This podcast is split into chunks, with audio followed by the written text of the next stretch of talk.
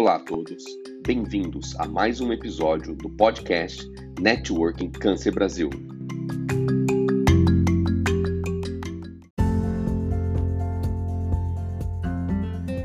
Neste episódio, Dr. Pedro Schwartzman, coordenador de cardio-oncologia do Instituto do Câncer Brasil, apresentará as atualizações em cardio-oncologia. Aproveitem!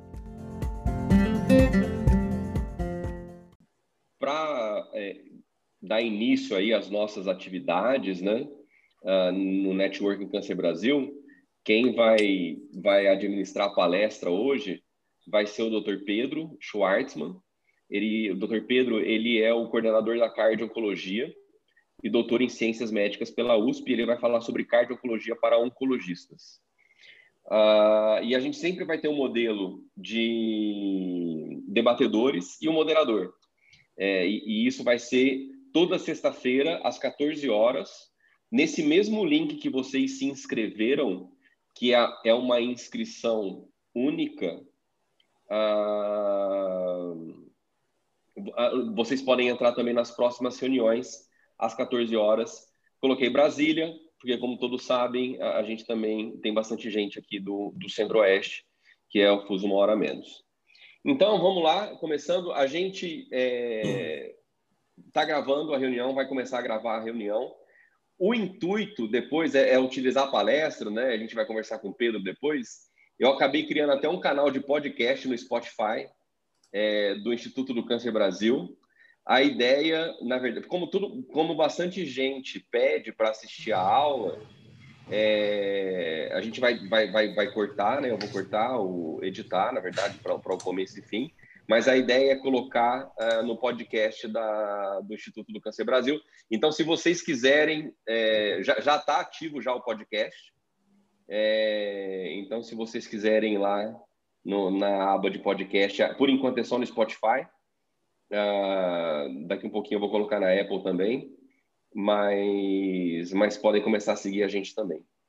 Uh, então, Dr. Pedro é, Schwartzman, ele é doutor em ciências uh, médicas pela, pela USP, coordenador de cardio-oncologia pelo ICB, professor de pós-graduação do curso de cardio-oncologia da Sociedade Brasileira de Cardiologia, coordenador da unidade de tratamento cardiovascular avançada uh, do Hospital Unimed Ribeirão Preto, coordenador e pesquisador do CAPED, que é o Centro de Pesquisas de Ribeirão Preto, uh, professor e colaborador da Faculdade de Medicina da USP Bauru e pós-graduação USP Ribeirão Preto. Obrigado mais uma vez, Pedro, pela, pela participação. Olá, pessoal. Boa tarde a todos. É um prazer estar aqui com vocês. Eu agradeço enormemente aí a, a oportunidade de estar aqui. Agradeço o Zuca, agradeço aí muito o Zé Márcio, também ao, ao Bruninho. É um prazer estar com vocês. Eu acho que é, discutir a parte de aspectos cardiológicos no paciente oncológico é mais do que um prazer, é algo que eu considero até como um objetivo para tentar melhorar a assistência desses pacientes e hoje o que eu vou tentar apresentar para vocês aqui, vou compartilhar minha tela, e o que eu vou tentar apresentar para vocês é um pouco da visão da cardio-oncologia para é, oncologistas. Então, tentar trazer alguns aspectos práticos, especialmente de como eu posso ajudar vocês nessa difícil missão de cuidar do paciente oncológico. Então, de antemão, novamente, eu agradeço demais. Eu estou super feliz é, da gente estar tá junto nessa e vai ser um prazer cada vez mais interagir e trabalhar com vocês. Esses são meus conflitos, eu tenho conflito pra caramba, né? Então dizem que quem tem muito conflito não tem conflito com ninguém, né? Mas para essa apresentação eu não tenho conflito de interesse nenhum. Eu dividi a minha apresentação em três tópicos. A relação entre câncer e doença cardiovascular, bem rápida mesmo, focando muito depois na parte da importância da cardio-onco e como o cardio-onco pode te ajudar, falando especificamente para o oncologista para vocês. Qual que é a a felicidade do tratamento de vocês. Vocês estão cada vez melhores no tratamento oncológico. E esses pacientes estão sobrevivendo. Só pelo fato deles sobreviverem, eles já ficam expostos a mais tempo por fator, pra, pra, ao longo da vida de fatores de risco cardiovascular. Então, só o fato, sem pensar que uma doença tem relação com a outra, só o fato da gente pensar que a pessoa sobrevive mais tempo, ela vai ter um risco aumentado de doença cardiovascular. Se não uh, bastasse isso, a gente tem um, um, cenário de que o câncer vem aumentando, mas ainda a doença cardiovascular é a doença mais comum, especialmente dentro aqui no cenário brasileiro. Então, só da gente pensar que uma doença não tem nada a ver com a outra, mas tem, eu já vou mencionar, só isso já mostra que, a hora que você faz um diagnóstico de câncer, o paciente já pode ter uma doença cardiovascular subclínica, ele não sabe. E eu falo para vocês, quando eu vou fazer check-up, chega um paciente de 45, 50 anos no meu consultório, ah, não tenho nada. Você já descobre que o colesterol está alto, já descobre que ele tem uma doença coronária, você já descobre que ele tem algum problema prévio.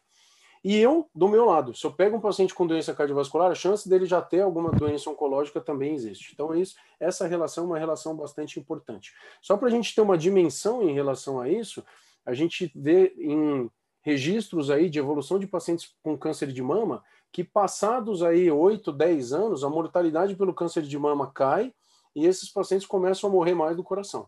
Então, vocês tiveram baita de um sucesso no tratamento oncológico, e depois vão acabar perdendo o paciente por um outro problema, que é um problema de doença cardiovascular. Dados já antigos do New England mostram que, por exemplo, de sobreviventes é, de câncer uh, uh, que usaram especialmente antracíclico, nós temos aí 15 vezes maior o risco de desenvolver insuficiência cardíaca e 10 vezes mais o risco de evoluir com uma, com uma doença coronariana. Então, realmente chama muito atenção. Em alguns outros cenários, especialmente câncer de mama, linfoma de Hodgkin e crianças que foram submetidas a tratamento é, quimioterápico, veja que o risco de, de insuficiência cardíaca é muito grande para esses pacientes. A gente tem aí uma incidência talvez aí de 40%, dependendo do que o paciente, a paciente usou para câncer de mama, num follow-up aí de mais ou menos 10 anos. 40% dos pacientes tiveram é, insuficiência cardíaca. Se pegar linfoma é, de Hodgkin, por exemplo, agregando além da químio, agregando radioterapia, por exemplo, a gente tem uma incidência cumulativa aí em 20, 25 anos também de 40% de insuficiência cardíaca. E se a gente pegar sobre crianças que fizeram tratamento é, quimioterápico, a gente vê também uma incidência muito grande. Então, em especial, esses cânceres de bom prognóstico que vocês atingiram uma sobrevida grande, esse paciente, entre aspas, cura do câncer e pode evoluir com insuficiência cardíaca. E qual que é a importância de insuficiência cardíaca? Insuficiência cardíaca é uma doença grave. A sobrevida dos pacientes ela é muito curta. Eu sei que a gente tem muito remédio para insuficiência cardíaca, só que infelizmente, mesmo dando remédio, depois de 10 anos não tem mais ninguém aqui para contar a história. Os pacientes têm uma sobrevida bastante limitada. O prognóstico é em torno de 50 a 60% de mortalidade em 3 a 5 anos. É, é realmente é muito alto. Isso é comparável, vou mostrar para vocês, a vários tipos de câncer. E a, a cardiomiopatia por antracíclico, das causas de insuficiência cardíaca, é uma das que guarda o pior prognóstico, porque em geral nós não temos nenhum grau de reversibilidade. Só para dar um panorama em relação a alguns tipos de câncer que vocês estão comumente é, é, habituados a tratar, veja o prognóstico de, de insuficiência cardíaca, semelhante a, a, a câncer coloretal, até pior do que câncer coloretal com metástase regional, câncer é, de mama ou até linfoma de Hodgkin. O que mostra, numa curva de Kaplan-Meier, que é o único câncer que mata mais que insuficiência cardíaca é o câncer de pulmão tanto em homens quanto em mulheres. Mas, em geral, o prognóstico ele é muito semelhante aos outros tipos de câncer. Então, curar de uma doença para morrer de outra, eu lembro nitidamente, já peguei pacientes com 25, 28 anos que trataram com sucesso e curaram um linfoma de Hodgkin, por exemplo, e depois evoluíram com uma insuficiência cardíaca grave, tiveram que ir para transplante cardíaco e eventualmente faleceram nesse processo. Então, só para dar uma dimensão, claro que é um caso extremo, mas só para mostrar a associação das coisas. E aí, por fim, por que a gente está aqui discutindo câncer e cardiopatia? Porque são as doenças mais comuns, só o fato delas serem as doenças mais comuns, a chance de coexistir no mesmo paciente é muito grande. A cardiopatia ela pode ser pré, existente ao câncer, ela pode ser causada ou exacerbada pelo tratamento que vocês vão, vão, vão oferecer para o paciente. E é óbvio que ele tem que ser submetido a esse tratamento, mas o que a gente tem é que tentar diminuir essa toxicidade. E parece que cada vez que vocês vão ficando melhores para curar o câncer, mais tóxica para o sistema cardiovascular é a quimioterapia que vocês têm colocado. E quais são os objetivos da Cardio-Onco, já migrando para o segundo assunto. A minha ideia não é fazer uma apresentação longa, é para a gente depois discutir bastante. Qual a importância da Cardio-Onco nesse cenário? Primeiro ponto, nosso objetivo é rastrear os pacientes de maior risco. Nós não temos capacidade de avaliar todos, nem queremos isso. Mas dentre os pacientes que vocês cuidam, a gente selecionar aqueles de maior risco que precisam de um acompanhamento conjunto. E podemos fazer estratégias preventivas, por exemplo, ou de monitoramento para detecção precoce. Então, um exemplo, o paciente ele vai, ele vai, tem uns, vai é, ser submetido a um sarcoma, vai ser submetido a um tra tratamento com doses altíssimas de antracíclico, por exemplo. Esse paciente pode usar cardioxane prévio. Se é um paciente diabético, a gente pode usar o inibidor de SGLT2, que comprovadamente ele reduz a insuficiência cardíaca em diabéticos. Por que, que ele não faria isso também no paciente oncológico? Tentar trocar a terapêutica dele. É um hipertenso, está usando atensina. Vamos colocar um inibidor da ECA, por exemplo, que a gente sabe que é cardioprotetor. Enfim, estratégias que às vezes são pequenos detalhes, mas que podem fazer grandes diferenças. E é qual que é, é, às vezes o pessoal, quando eu comecei a trabalhar com cardiôlogo, o oncologista olhava para mim igual o cirurgião olhava para o anestesista, sabe? Puta, lá vem aquele cara ganchar meu tratamento ou ganchar minha cirurgia. Muito pelo contrário. O que eu mais faço é liberar tratamentos de primeira linha em pacientes que é, o oncologista considerava é, inelegíveis por conta de uma cardiopatia. Cardiopatia é extremamente genérico, a gente tem diversos graus, é igual falar para vocês, vamos tratar um câncer. As, as, subdivisões são infinitas. Cardiopatia é a mesma coisa. Então, a minha ideia é não interferir no tratamento oncológico, é deixar o oncologista fazer o trabalho dele, protegendo o paciente, acompanhando e liberando químios que, mesmo agressivas para o coração, mas que a gente pode peitar junto.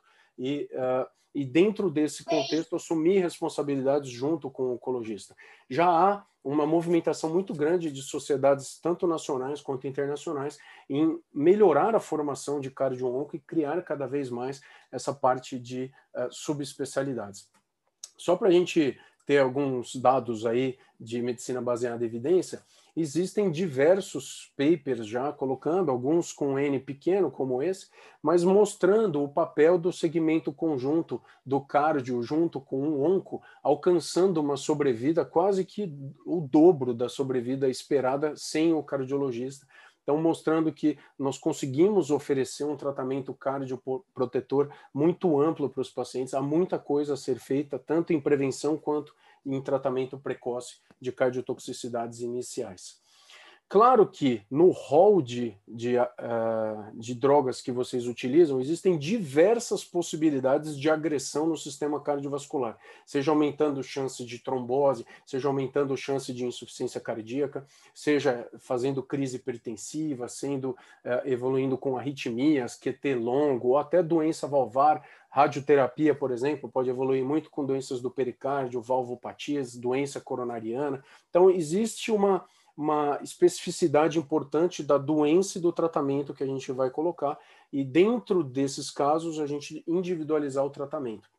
Eu tentei sumarizar aqui, achei um, um artigo bem recente é, da Nature que tentou colocar em perspectiva as drogas e os é, eventos cardiovasculares adversos que elas podem causar. É claro que eu não vou ficar lendo esse slide, mas só para a gente ter uma ideia da, da do tanto de é, efeitos cardiovasculares possíveis tóxicos que podem ocorrer com o tratamento, seja de doença pericárdica, doença valvar, é, tromboembolismo, é, a parte de hipertensão, desenvolvimento de cardiomiopatias. Então, temos que diversas drogas em diversos contextos, considerando o background de cada paciente, que é muito individual, podem cursar com várias agressões dentro desse cenário.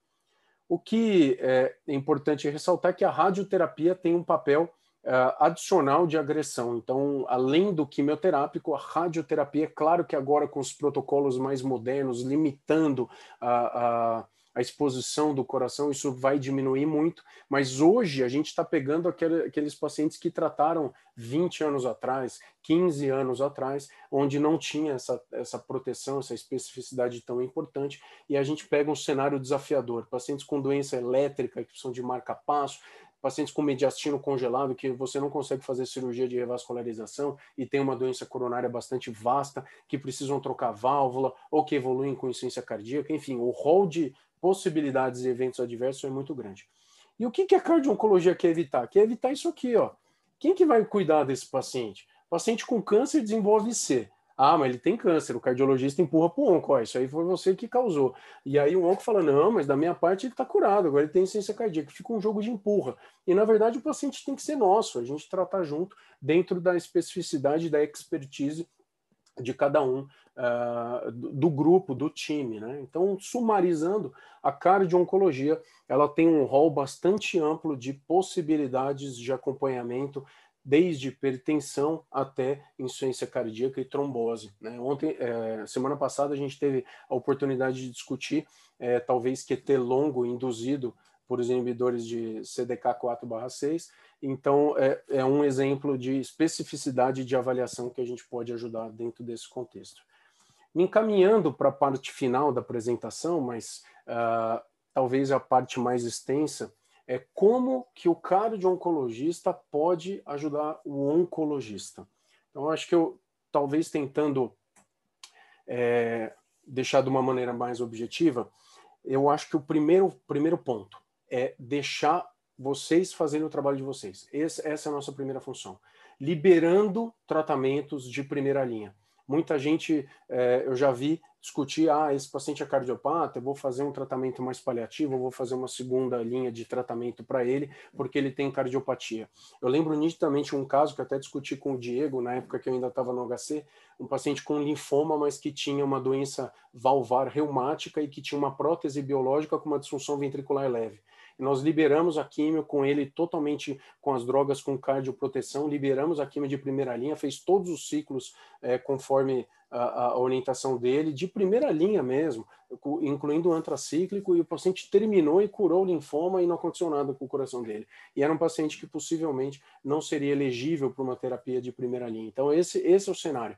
É, dá, dá um respaldo para a gente tocar junto e assumir a responsabilidade junto. Estratificando o risco de cada um desses, desse perfil de pacientes, e uma coisa que a gente tem avançado demais é não esperar tragédias do ponto de vista de trombose e embolia pulmonar. É discutir alguns cenários de pacientes que são elegíveis para fazer uma tromboprofilaxia com esses anticoagulantes orais novos diretos. E para cada um dos pacientes, aí sugestões de protocolo eu vou mostrar depois em algumas patologias, depois a gente pode discutir em outras, mas de acordo com cada especificidade, definir estratégias de monitoramento, o que, que a gente pode usar de remédio, quanto tempo ele volta, quanto tempo repete o eco, o que, que dá para usar, não dá para usar, enfim, dá para a gente discutir isso num cenário bom. E lembrar que o papel do, do, do, arsenal cardiovascular farmacológico é muito vasto. Hoje a gente tem drogas que impedem, que previnem insuficiência cardíaca em uma gama relativamente ampla de doenças, como por exemplo hipertensão e diabetes. Temos também estatinas que melhoram até a parte inflamatória e podem ter impacto positivo na evolução e na sobrevida de pacientes oncológicos. Então, a gente tratar essas comorbidades que muitas vezes elas não são tão bem controladas durante o manejo do, do, do, do paciente oncológico, eu acho que isso pode deixar um legado bastante importante para o paciente. Eu trouxe aqui um artigo também é, de 2019, talvez sumarizando os perfis de pacientes onde é, o cardio-oncologista pode ajudar. Então, veja, aqui nós temos três cenários de pacientes: o cenário 1, o cenário 2 e o cenário 3. O cenário 1 é um paciente com câncer agressivo e que é um paciente que possivelmente vai evoluir com uma mortalidade relacionada à doença oncológica e que vocês têm que ser agressivos e tratar. Talvez o protótipo disso seja o câncer de pulmão. Esse é um paciente que vai, vai ter que focar demais no tratamento oncológico, porque a mortalidade relacionada ao câncer ela é muito elevada. Mas os perfis 2 e 3 já são um pouco diferentes. O perfil 2 é um perfil que tem uma mortalidade alta no começo, mas vocês alcançam e vem melhorando cada vez mais, vocês alcançam uma redução do risco de morte pela patologia oncológica e aí a doença cardiovascular começa a aparecer. E o perfil 3, especialmente o 2 e o 3, mas mais o 3 é onde o cardio-oncologista pode ajudar mais. Que é um perfil que o câncer tem uma mortalidade bem mais baixa e a doença cardiovascular ela impera nesse cenário. Exemplos desses pacientes na situação 3 são pacientes com câncer de mama, com linfoma de Hodgkin, com câncer geniturinário, melanoma e câncer de tireoide. São os protótipos de pacientes alocados nesse grupo 3 onde ele morre menos do câncer e pode morrer mais da parte cardiovascular. É claro que esse é um paciente que pode ter um risco grande de eventos cardiovasculares no cenário agudo, a hora que ele faz o diagnóstico e começa a tratar de uma maneira mais rápida, fazendo uma quimioterapia mais agressiva, mas esse paciente, depois que ele cura, é um paciente que pode evoluir com algum grau de, de, de doença cardiológica, especialmente por uma toxicidade mais crônica. O que eu quero, talvez, de deixar a mensagem é, é, principal, talvez, o que eu vejo muito quando eu vou discutir com o onco, e às vezes é, é nas experiências prévias que eu tive, a gente teve bastante é, exposição a, a, discussões com o oncologista em que ele anotava o ecocardiograma e colocava do ladinho assim, fração de ejeção. No ecocardiograma, a gente tem que ir além da fração de ejeção. A fração de ejeção é um método ruim ruim.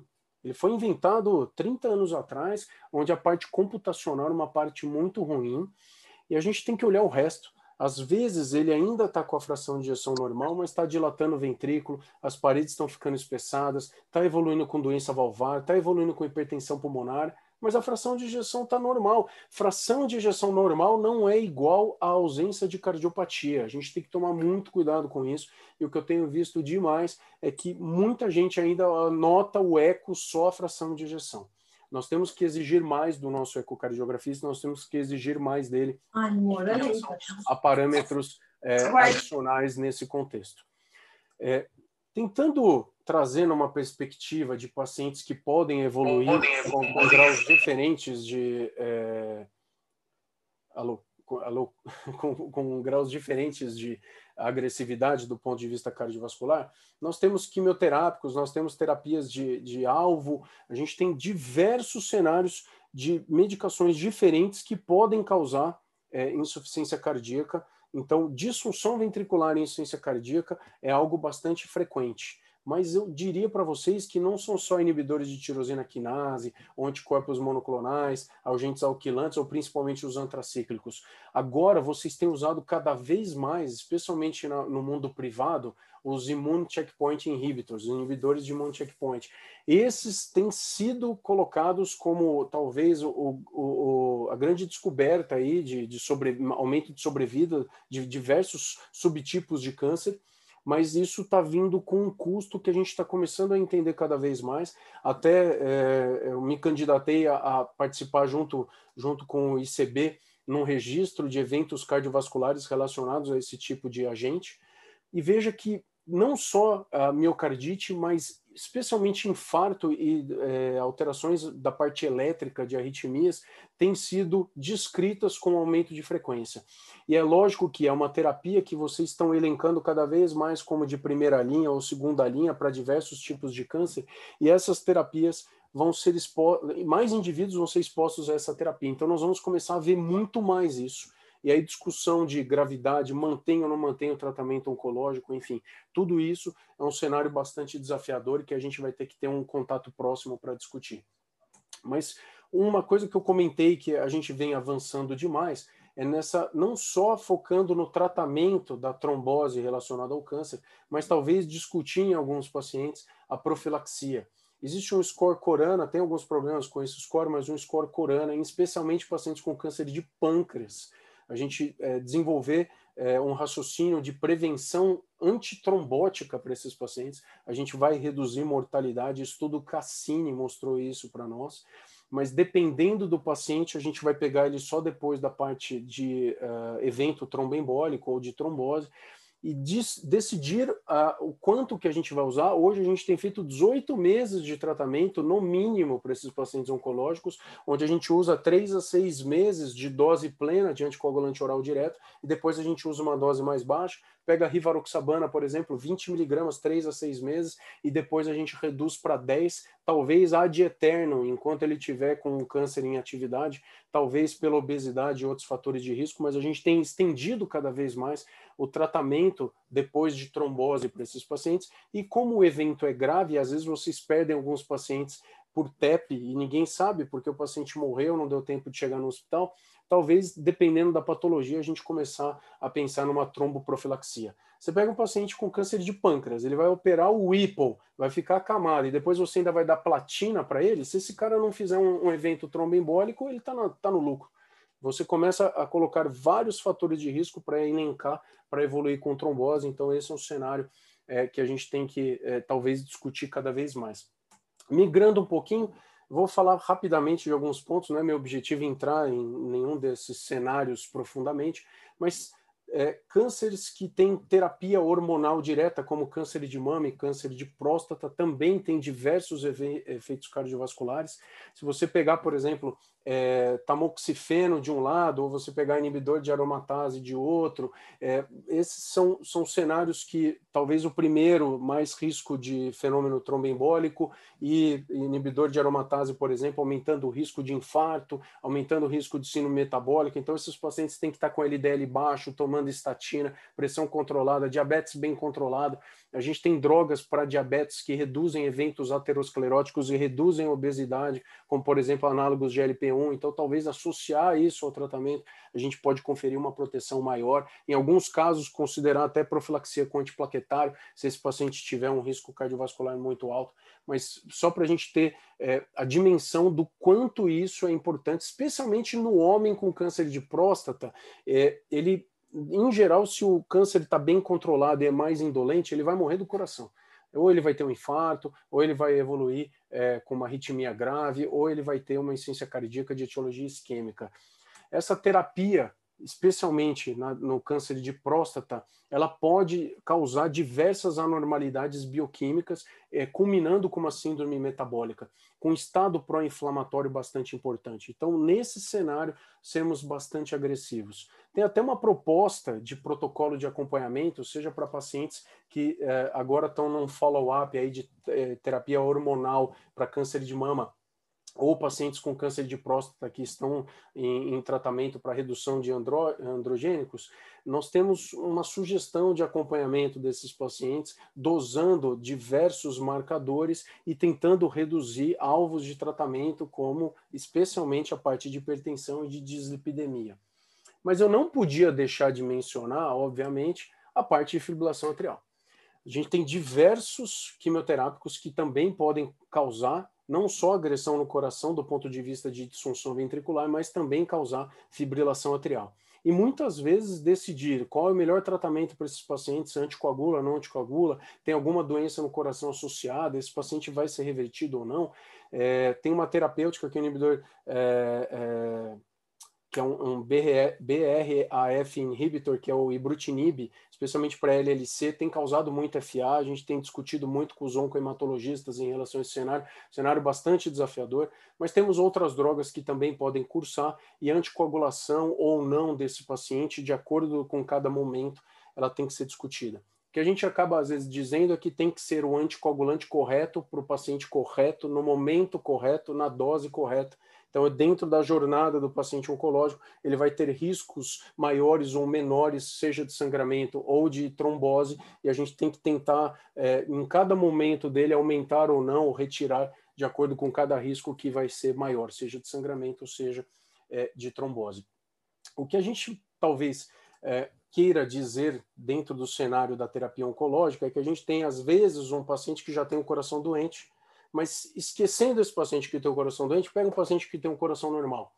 Se ele tem um coração normal e você vai agredi-lo com a quimioterapia cardiotóxica, a gente às vezes está detectando só a tragédia, a gente está pegando só outra ponta quando ele já está muito ruim.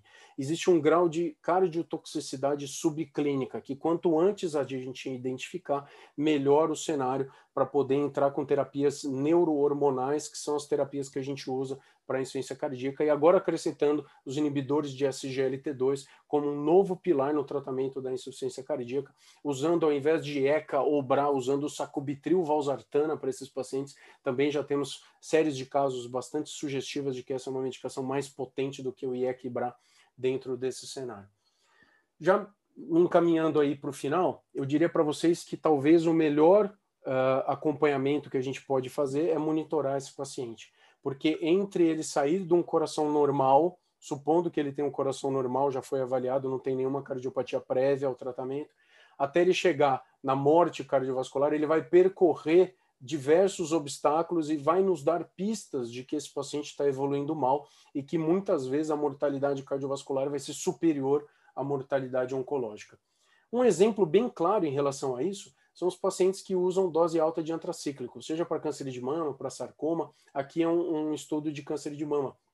Vejo que 98% dos pacientes, das cardiotoxicidades desses pacientes ocorrem em até um ano após a quimio. Então, esse paciente ele tem que ser muito rastreado, tanto durante a quimio, mas também depois de um ano. Façam um raciocínio, talvez, de pacientes que vocês cuidam de câncer de mama, por exemplo, de sarcoma, se esses pacientes têm eco a cada três ou quatro meses, no primeiro ano que você acaba a químio. Vocês vão ver que a minoria vai estar tá, vai tá sendo acompanhado desse modo. Se ele já tratou quatro anos atrás, nem eco às vezes tem mais. E às vezes ele não tem queixa, porque é um paciente sedentário e ele não sobe escada, não faz nenhum tipo de esforço para falar para você que ele tem uma dispneia. Então, rastrear isso, especialmente nesse cenário de um ano depois, mostra um, um um, uma epidemiologia maior, uma incidência maior dos casos nesse primeiro ano pós-químio. E por que, que é importante reconhecer rápido? A gente já tem dados mostrando que se você não começa a tratar em até seis meses da agressão e da disfunção ventricular por conta do antracíclico, nem adianta tratar mais, porque esse paciente, a chance dele recuperar ou melhorar a função ventricular é muito pequena, ou aqui nesse estudo foi zero. 200 pacientes. Aqueles que começaram o tratamento seis meses depois, você descobriu só, só muito tardio, esse paciente acabou evoluindo pior.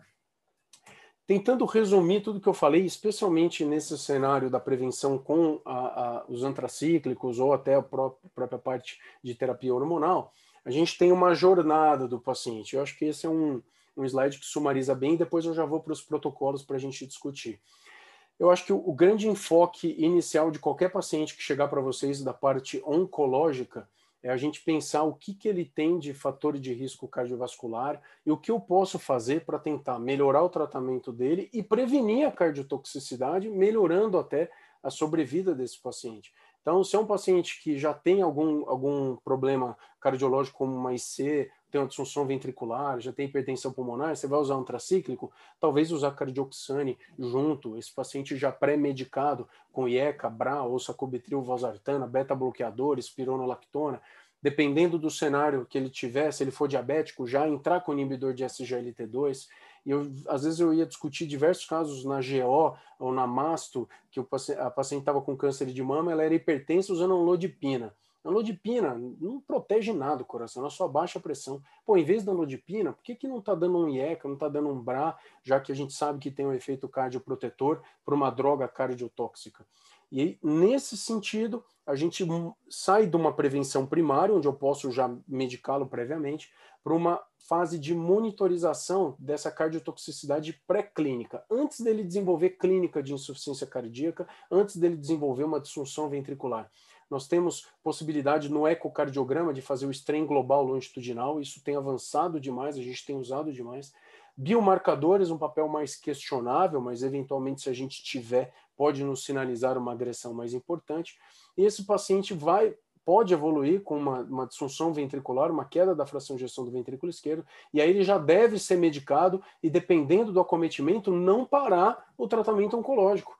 E eu, a gente peita junto e não, vamos terminar é, até hoje, eu não tive nenhum caso de, por exemplo, paciente com câncer de mama usando trastuzumab e previamente antracíclico que parou de usar trastuzumab comigo. Eu liberei todas as sessões, todas.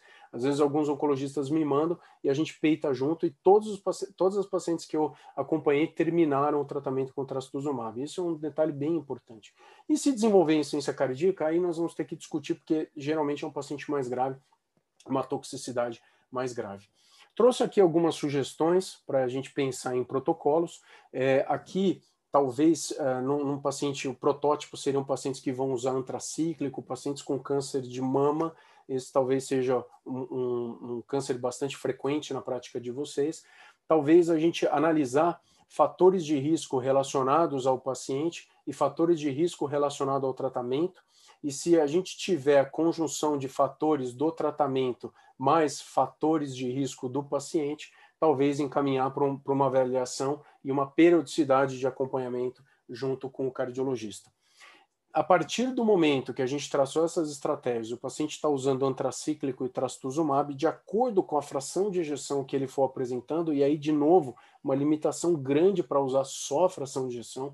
A gente tem colocado junto nesse protocolo strain global longitudinal, evoluindo aí com dilatação de câmaras, aumento biatrial, acompanhando esses pacientes mais de perto, dependendo de onde tiver, não vou ficar discutindo isso aqui, nem é o objetivo, mas é, dependendo de onde ele for, a gente discute para químio, medica, repete em duas a três semanas, melhorou, a gente libera químio de novo e vamos tocando é, em parceria. Quando é só o antracíclico, dependendo da patologia que tiver só usando o antracíclico de químio, a gente já é um pouco mais tolerante em relação à queda da fração de injeção, mas se ele tem uma queda mais pronunciada, a gente vai ter que discutir pormenores, mas também lembrando o objetivo primário, que é liberar químios de primeira linha. Essa que é a ideia.